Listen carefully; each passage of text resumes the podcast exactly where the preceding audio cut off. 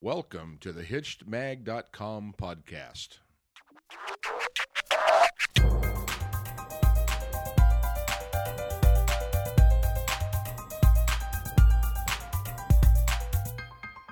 So hey everybody, welcome back. This is Steve Cooper, Editor-in-Chief of HitchedMag.com, and I'm again joined with Dr. Trina Read. Hi, Trina. Hi, Steve. So this week we are talking about getting in the mood. This is actually a subject I'm bringing up based on a submission from one of our readers, and it was basically our reader had this problem where they worked opposite schedules, and we'll kind of get into your answers on that one, but I just wanted to let people know that if they do have questions, we do listen, and we do try to get them answered as best as possible. So for getting in the mood, my first question for you, Trina, is when you both work and you're both beat at the end of the day, how can you possibly get the libido going? Well, you know, Steve, this is a brilliant question on so many levels. When I first started doing this, I had, and I still have, couples coming to me saying, you know, I or my wife never seems to be interested in sex. Her libido she doesn't have a libido. And I, you know, when they would explain they've got a career and they've got kids, and I thought, well, of course you don't feel like having sex. But it occurred to me sometime later that pop culture mashes these three ideas of sexual arousal, sexual desire, and libido into one, and couples don't know the difference between the three. So what I'd like to do, Steve, is just give a really brief understanding of the three, because when you say that, how can you get your libido going, it's not the libido that you need to get going. Okay. So libido is, in fact, the hormones that make up what propels you to have sex. So especially for women, at least once a month, the way her hormones are set up is she's going to want sex while she's ovulating. So she's predisposed to want sex at least once a month. Men are, on the other hand, have 10 times the amount of testosterone that women have. And so they are biologically predisposed to want to ejaculate every 24 to 48 hours. That way they can spread their seed and have lots of kids and all that good stuff. Mm-hmm. So what happens though with hormones? They're very, very delicate things. So if you're an average person walking out the door and experiencing the average day-to-day stress, chances are it's going to just completely throw your hormones, your libido, on its behind. So you cannot count on libido. So a lot of couples, when they first get together with their partner, your hypothalamus, which is in the primary part of your brain, it sends your hormones into overdrive, and it propels you to want to have sex. So you've got a libido that's jacked up and good to go for 2 years, and then it leaves you. And couples are always they just don't know. They just say, well, what happened to that? So they sit and, they sit on the couch waiting for that magical time for their libido to go, hey, it's time to have sex. But if couples are on medication, if they're experiencing, things in their life that are, upheavals, anything can just quash your libido. So you cannot count on your libido. Instead, you have to count on your sexual desire and your sexual arousal. Now, the sexual arousal are the signs on your body to say that you are aroused. Now, how can you tell when a guy is aroused, Steve? Yeah. Yeah, okay. So we got that. So it's pretty easy to tell when a guy is aroused. Mm-hmm. However, women's arousal signs are a lot more subtle. And the problem becomes a lot of women don't even know when she is properly aroused. And when a woman walks into the bedroom, and she's in a pretty good frame of mind, so she doesn't have a thousand things going on in her head, so she is coming into the sex, wanting to have that sex, it will take her about 15 minutes to become properly aroused. Guess how long the average sex lasts for a couple? Probably less than 10, right? Yeah, the digital clock on the side of the bed is the man's biggest, they're just a bad thing. But yeah, the average couple's sex lasts 10 to 15 minutes. So a lot of women aren't even getting fully aroused during sex. And the misconception is that when she has an orgasm, she is aroused. Well, that a woman can experience and have multiple orgasms without her body being completely aroused.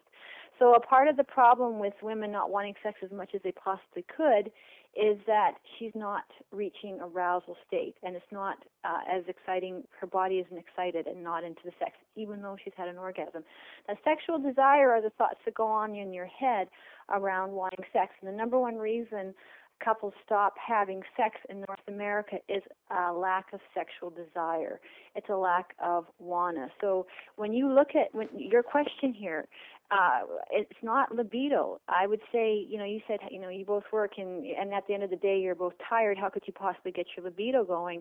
What's actually happening here is there's a lack of sexual desire. There's a lack of sexual wanna. So when you take a look at fixing this situation, what you have to look at is, what are your thoughts going into sex? Are you, during the day, are you looking forward to the sex? Has sex become compartmentalized where, you've got your job, you're doing your commute, you come home, you feed the kids, and all of a sudden it's time for bed and now you have to do the sex. Like if your sex is compartmentalized, then there's no build up, no wanting to have the sex. And that's why a lot of couples, when they get into the bedroom, they really haven't thought about it. And for a lot of women, if they have thought about it, it's been in terms of, oh, shoot, has it been a week? Has it been two? Oh, man, I feel guilty. I feel frustrated, so I better have sex to not feel this frustration and guilt anymore.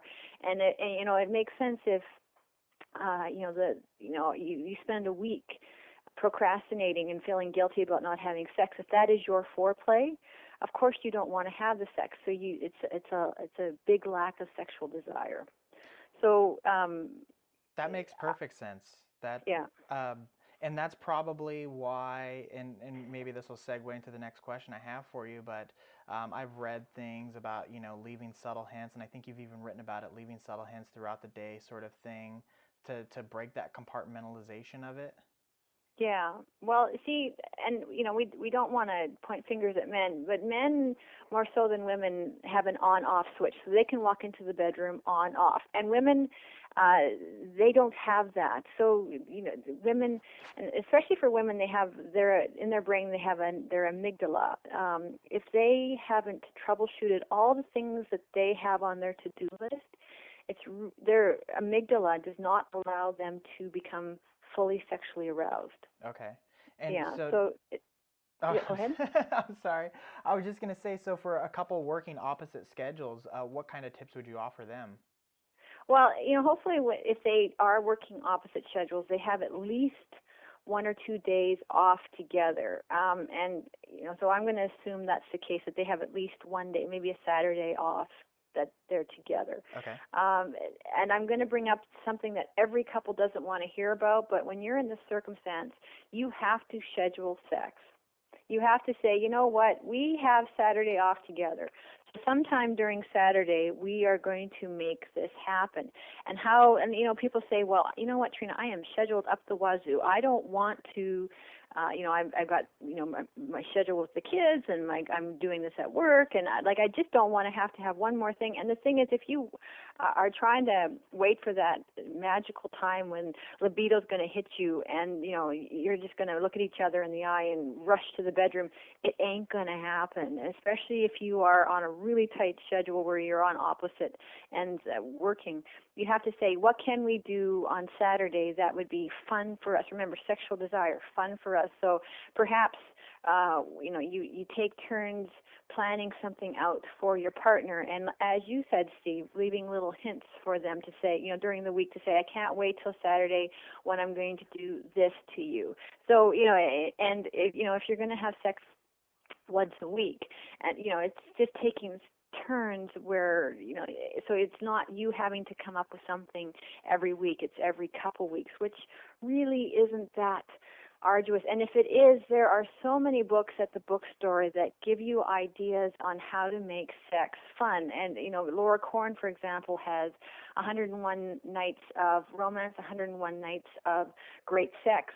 Just those two books alone, that's 202 ideas that you can have for you and your partner to make that one day that you have together fun, so you raise your sexual desire, so you're always anticipating and looking forward to sex. Yeah, that'll put you in all the way through August if you do it every day. Just if you did it once a week, you got a couple years in the bag. I know. That's the brilliant part about this. And Laura Corn's just one example of ideas that you can get in the bookstore. Yeah. Now taking that one step further, now I know a lot of our readers have kids. Does this also apply if you have kids? And, the other part of that is, okay, we might schedule it for Saturday, but after the soccer game and the recital and all these different things, we're just too exhausted and tired to do it. What is your advice for those who have kids? Well, I would say, first of all, that the most important thing is to have one-on-one time together. So if you're scheduling time, the most important thing is to talk to each other, to have a glass of wine, and just spend that time not talking about the kids, not talking about work, just talking for each other. And if you have sex, great. And if you don't have sex, great. The point is you need the one-on-one time. Now, when you have kids, a lot of people, Freud, way, way back when, he came up with a lot of ideas. Some of them were great and some of them weren't so great. But one of the things that he came up with is if your kids know you're having sex, it's going to jade them for the rest of their life. And he had no scientific proof about it, when in fact kids knowing that you are affectionate with your partner sets a really good example, sets a good role model for those kids. So parents, if they think their kids are awake, or the kids are they're going to knock on the door and find out mommy and daddy are having sex, it just completely stops them in their tracks. A friend of mine, she has what she calls a 9-1-1 night. Now, she has five kids. They're all walking around now, so they're all pretty, they're all walking around human beings. Uh-huh. But once a week, her and her husband, they get videos and pizza for the kids, and they get a bottle of wine and a video for themselves. They go into their bedroom, and the instructions are to the kids.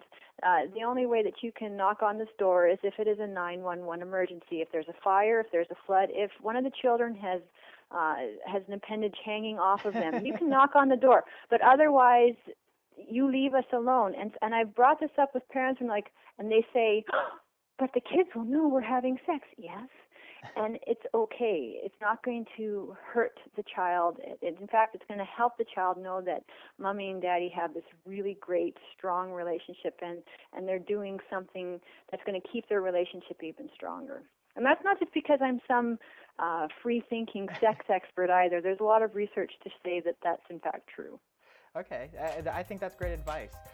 What I'm going to do, Trina, we're running a little long than we usually do with our podcast, so I'm going to cut it off now. Sure. And we'll follow up in the next episode with the rest of this topic, because it is a very a good discussion we got going here. So for everybody else, you can get more information from Dr. Trina Read at bestsextipsever.com, and you can read her columns at HitchedMag.com. And so stay tuned for the next episode, everybody. See you next time.